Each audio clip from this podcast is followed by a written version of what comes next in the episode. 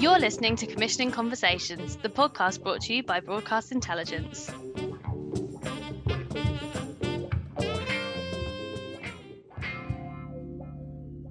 Hi, and welcome to Commissioning Conversations. I'm Alice Redman. And I'm Heather Fallon, and we are both reporters and researchers for the Commissioner Index. This week, we're joined by the team of Sophia Vidalti and Matt Ross from Digital i to discuss all things MIPCOM.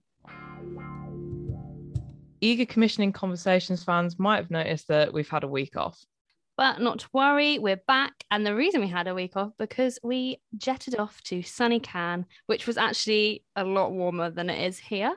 And while we were over there, we met up with Matt and Sophia. So, hi, guys. Hello. It's good to be back on. Uh, thank you for having us again. Um, it was good to see you out there as well. It was, as you say, much sunnier. Um, flying back into London through all the clouds and stuff wasn't particularly fun, and it's been pretty miserable since. So, uh, so I am missing the sunshine and the seaside. I must admit, but it was uh, it was really really good to see you there. It's quite funny that you guys are in Bristol and we're in London, and it took us all going to Cannes to see each other in person for the first time definitely. I have to say though, you know, sometimes you meet people you've only met on a screen before and they look really different. You guys looked exactly how I thought you were going to look. So I'm glad. I love that. I think that's a good thing. Yeah, you, you, same with you guys as well. Glad it all... was weird to be at a conference surrounded by strangers though, wasn't it? How did you how did you guys cope with? I had a little bit of post-pandemic panic for a couple of times, couple of days. I yeah, for some reason I really was hesitant thinking that I was going to struggle. And then I got there and I was like I forgot about anything that had happened in the past couple of years. I was like, oh yeah, back to it. Hi, walking up to strangers. You know, mm. it was really strange to like fall back into it that easy. I thought the airport might freak me out, but it didn't. Like felt absolutely normal, which was really nice. Mm. I think I would have found it more overwhelming, but it was, I think I went in expecting it to be so busy but because it was quieter, that almost balanced me out a little bit. So I think one of the things that a lot of people did mention was that it definitely felt a lot quieter than it usually would. But actually, I think that was quite a good thing. It felt like every conversation that you had and everyone you met, it felt really productive and a bit less rushed. I don't know if you guys felt that.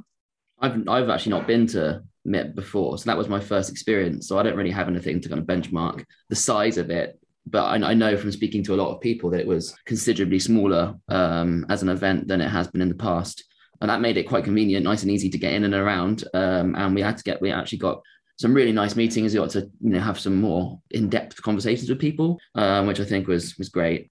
Uh, but yeah, I, I, don't actually have anything to compare it to, but I do hear it, get, it gets completely crazy. And uh, Mm. pre-pandemic era, it was it was massive. My last MIP, I was absolutely shattered by the end of it. I spent about three days, four days, just constantly in sessions, meeting people. Then everyone would have a drink, and it was just the most exhausting thing. So, in a way, I appreciated the slow easing back. So, let's move on from the kind of social side and into the more TV focused side. What was everyone's key takeaways other than the quietness of it all? So I had a couple of things. So the first one was, I mean, it was just so clear in the conferences, and then of course there was the streamers keynote series, how much more of an emphasis there was on streaming platforms now, which wasn't a surprise for us because obviously that's what we do. We've been seeing the, the huge rise in popularity, which was kind of turbocharged by the pandemic. But what Matt and I actually have a bit of a funny story, which was um, we tried to go and find Netflix.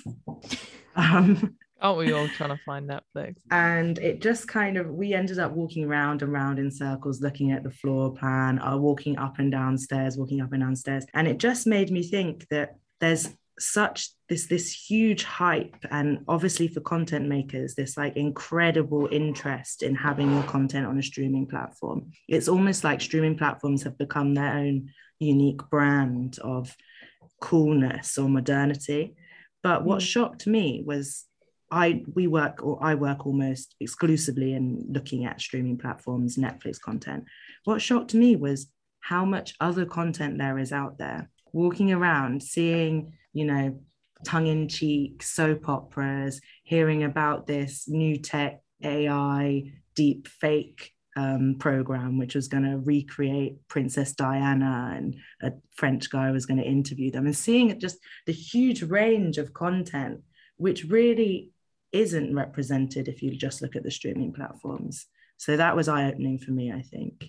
Mm, I think a lot of what I noticed was definitely around the streamers. And it's funny that you say you were looking for Netflix because I think what I really noticed if we went back like a year, 18 months ago, conversations at markets like this and at conferences and events were always about Netflix, Amazon, and maybe the emerging streamers as well. So like Disney Plus, Apple TV. Um, I think at the last MIP I went to, Quibi was making a big splash, and I can't believe in the time between that's launched and failed and had its catalog bought by Roku. Like in in a, a time it's taken. exactly. But yeah, the no, the conversation was really different. So it wasn't really about SVOD services as a whole. It was also AVOD and smaller streamers and things. There was a session I went to, I think it was called like something punny like stream if you want to go faster or the future of streaming. I can't quite remember what it was, but there was um, Patrick Connolly, who was formerly AMC. He made this point about how any streamer wanting to go global has almost two options. You either you either have a lot of money and a lot of funding behind you and you take this local but global approach that Netflix, Amazon, Disney Plus, all of Paramount Plus, all of those are kind of taking where you go in and you make content targeted at that territory and make it for that territory in those languages and things like that. Or you have to go really, really niche. So the AMC man was saying, um, you know, well, he's not AMC anymore, but formerly AMC was saying um, Shudder, which was the AMC horror platform, that does really well globally because it is so niche that horror fans around the world are wanting to see it, even though their programming isn't, you know, in Spain. They still have Spanish members because they want to see this like very targeted horror programming. And I think in the um, Pluto TV keynote as well, you know, they were saying that the benefit, the reason why people come to them as an AVOD is because they have this curation of these super niche channels. And afterwards, I mean, I haven't really paid that much attention to Pluto. And obviously, yeah, we are commissioning focused in what we do. But the channels are so niche. There's like a Dog the Bounty Hunter channel that just plays Dog the Bounty Hunter episodes. And they were saying there's like a Doctor Who one and things like that. And I was like, that makes sense. Like, if you don't have the budgets to maybe program, you know, this really broad range, instead you need to go very, very niche. And I think that was such a big topic of conversation across so many things, especially in regards to streaming. Yeah, I was at I was at the Pluto talk as well, and I thought that that, that was another pick that I, I picked up on that as well. Um, almost as a kind of a, a USP for them outside of you know in, in when they're competing with the the likes of Netflix, etc., because they have more curated content library and they don't rely on the algorithm approach as much. So I thought that was really interesting, and it's definitely something we've seen backed up in our data and the viewing data as well. When you look at trying to understand how content drives subscriptions and things like that, which is what we're doing a lot of work on that at the moment. And um, you know, you, you, start to see niche stuff kind of over-indexing and outperforming in terms of subscription growth, and, and that's because you do have these kind of fans that are that are on for that. So I think there is a market there for people with those with that channels approach to get you know everyone's ultimately everyone's uh, money is the same, isn't it? If you just want to watch anime or you want to watch all this more kind of popular stuff, your ten pounds a month is as good as anybody else's. Mm. Yeah, one of the main kind of buzzword phrases that just kept being thrown around in all of the panels was glocalization, which I think is a great word. I find it really naff when people throw these things together, but I think that was definitely something that was a really central part of Netflix's strategy. And it's definitely reverberated out into streamers and also, to be honest, public service broadcasters from different places are now trying to sell and distribute with that whole global but local outlook. And yeah, I definitely can see glocalization becoming the new the new TV word of the year. Oh, I'm not sure I'll be able to handle that. I'm not sure I'd be able to forgive myself if I if I wrote glocalization in one of our one of our digital live blogs. But but it's an interesting concept, isn't it? Because it almost seems like it should be an oxymoron. And then I think also you've got to think about the way glo- what we refer to as global content has drastically shifted over the hmm. past five to 10 years. So I don't know, 10 years ago, global content was almost exclusively American, wasn't it? Yeah. It was almost exclusively American, it was Hollywood. And now, global content is a dystopian South Korean vitriolic commentary on capitalism.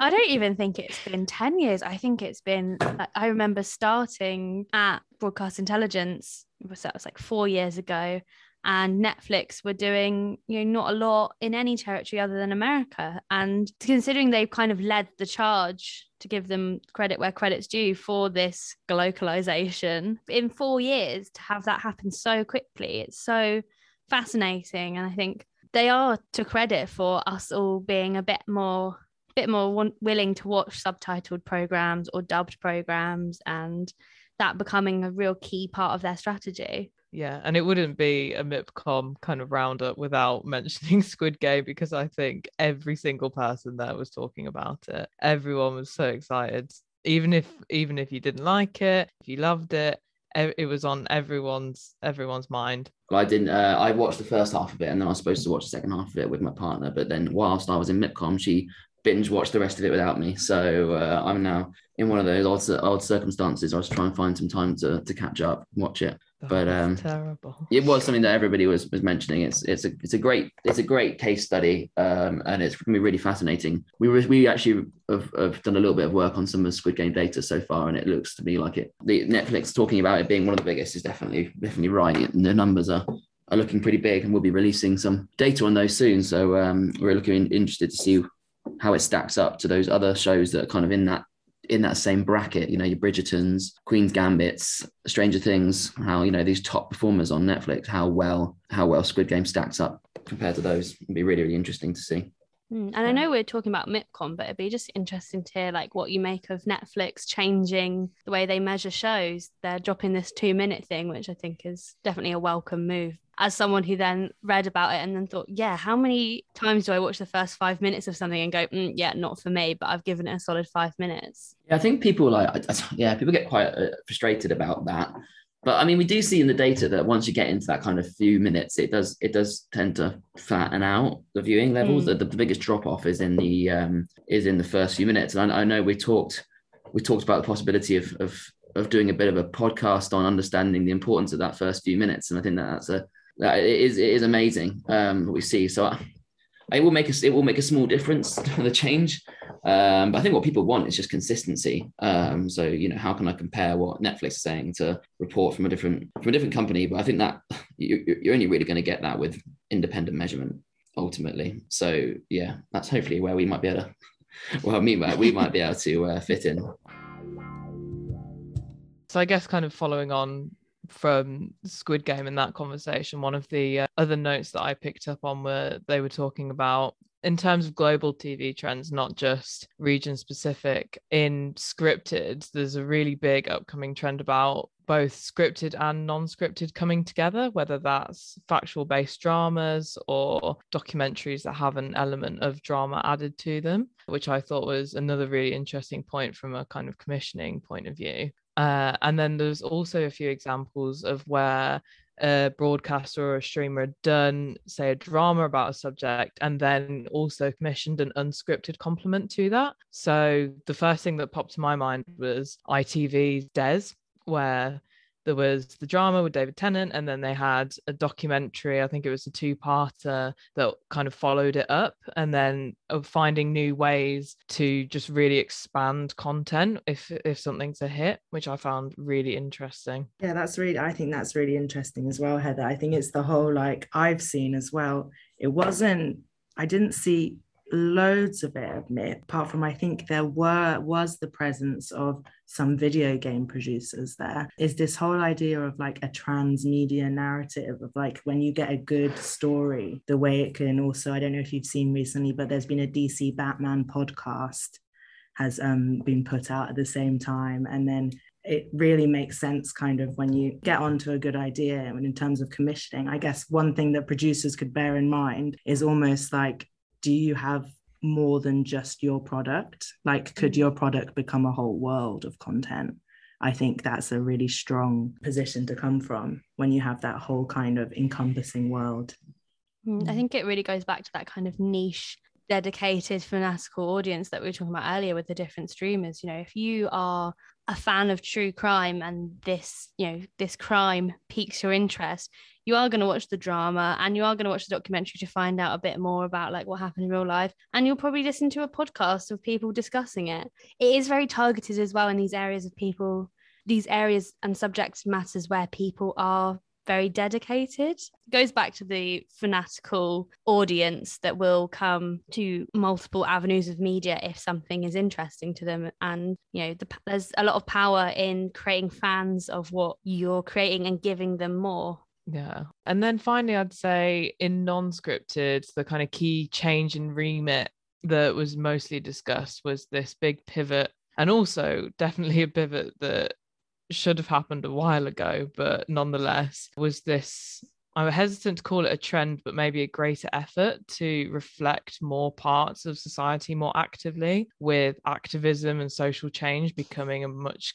more key focus. And this isn't just in terms of race or gender or social class, it was trying to find ways in which any kind of program can have an additional layer of social purpose or change. So, one that was mentioned quite a lot was um, Channel 4 series Johnny's Blade Camp, which I found really interesting. And I think it will be definitely one to watch to see if it's something that is happening because it's current and it's something that audiences have really demanded from broadcasters and streamers that they've just been trying to respond to, or whether this is a much more long term change. Hmm. They had something similar in the Paramount Plus um, commissioning keynote. Um, they said, you know, if you know, obviously it's again a glocalization commissioning streamer. Um, but they kind of, they said, you know, we're commissioning locally for global audiences, but if you're let me just find the actual direct note.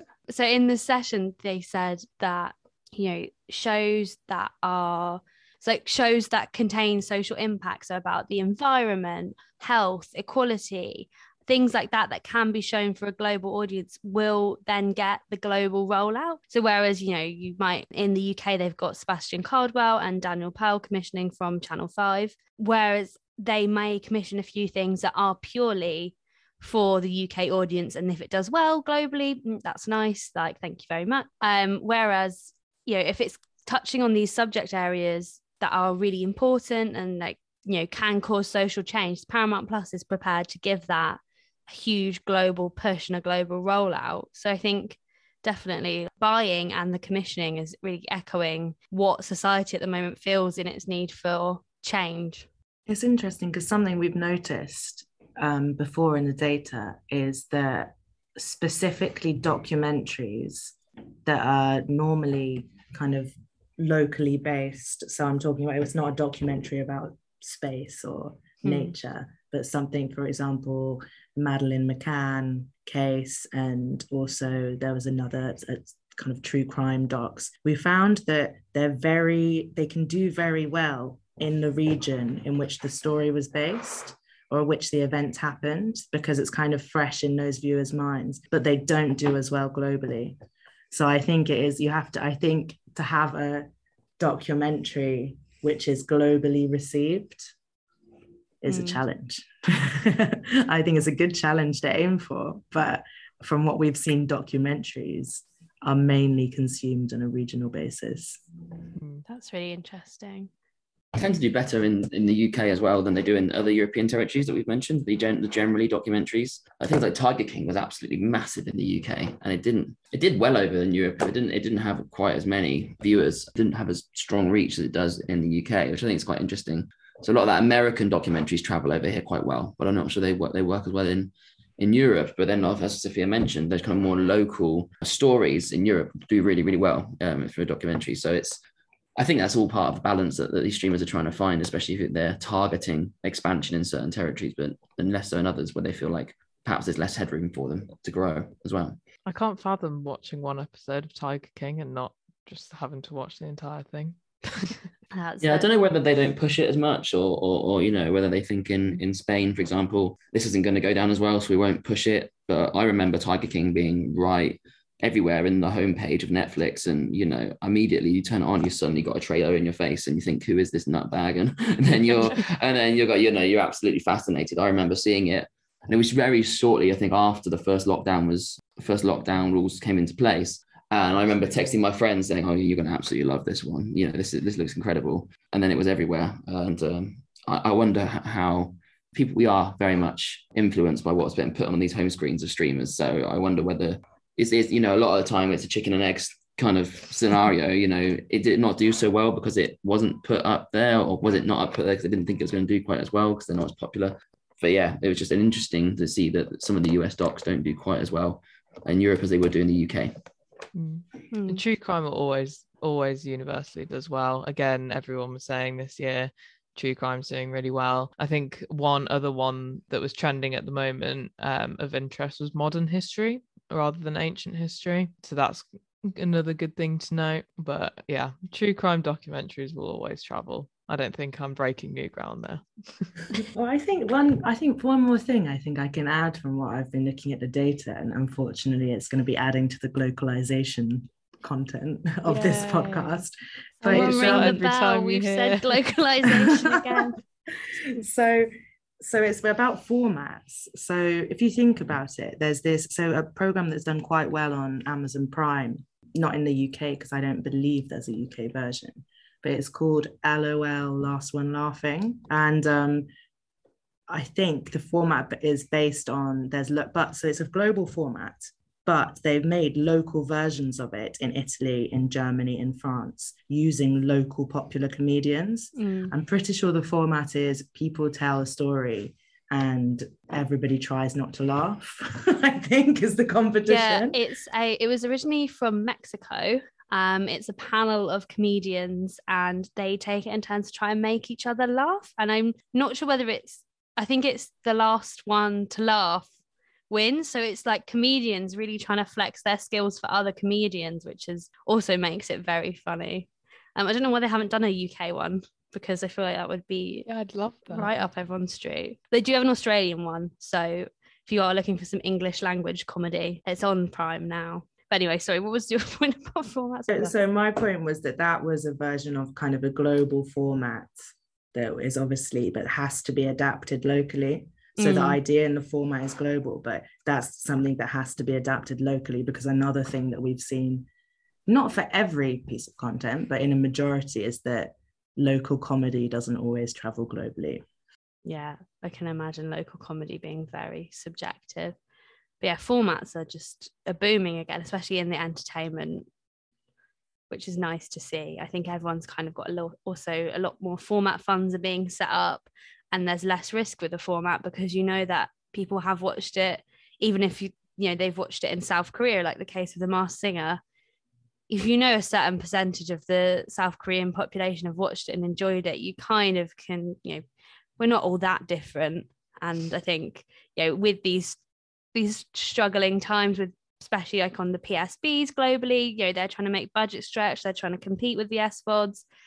Oh, this format that's already made and has been tried and tested has come through our door. I think rarely you're going to completely lose with that. I wouldn't say it's a win win necessarily, but I don't think you're going to be like, oh no. And sometimes it's going to be a win win and you're going to get the masked singer and you're going to It's a much smash all- safer bet. A Yeah, much safer bet. hundred percent. It must be interesting because I imagine the with the PSBs, the the budgets are starting to be squeezed. So the the the the risk level when it comes to commissioning is is increased, and you and then having that kind of safe bet, whereas you know it's performed well here, so we think it will travel. Probably a less risky option mm. than going on uh, like making, uh, taking a punt on something a bit more out there that's not been tried. Yeah, for sure. But then if you do take the punt on something out there that's not been tried, and then you can sell those format rights globally. You're laughing. Yeah. you got your masked singer or your last one laughing. Are they talking about that um, kind of what Sophia was saying as well? Just random point. I saw something on the other day that somewhere in the UK they're building a Squid Game experience, so you can go there live and like play all the games that they did. I don't think you were. God. I don't think the punishment for losing is quite as severe as it is in the show. But um, yeah, yeah. So I think that that's just another example of how these things kind of spawn all these different related. Uh, I imagine there'll be a game. They'll probably Yeah. make some sort of game out of it. It would be a really good one for Netflix's game strategy as well. So you know, there, there's really interesting stuff that comes off the back of having a big hit. For sure.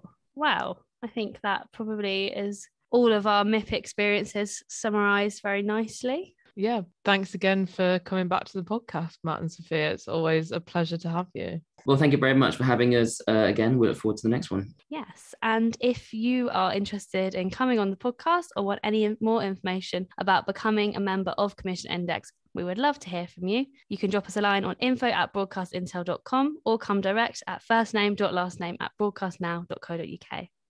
Thanks for listening. Bye. Thank you for listening. We'll be back soon with another podcast, but in the meantime, be sure to check us out and all the latest commissioning briefs and program green lights at broadcastintel.com.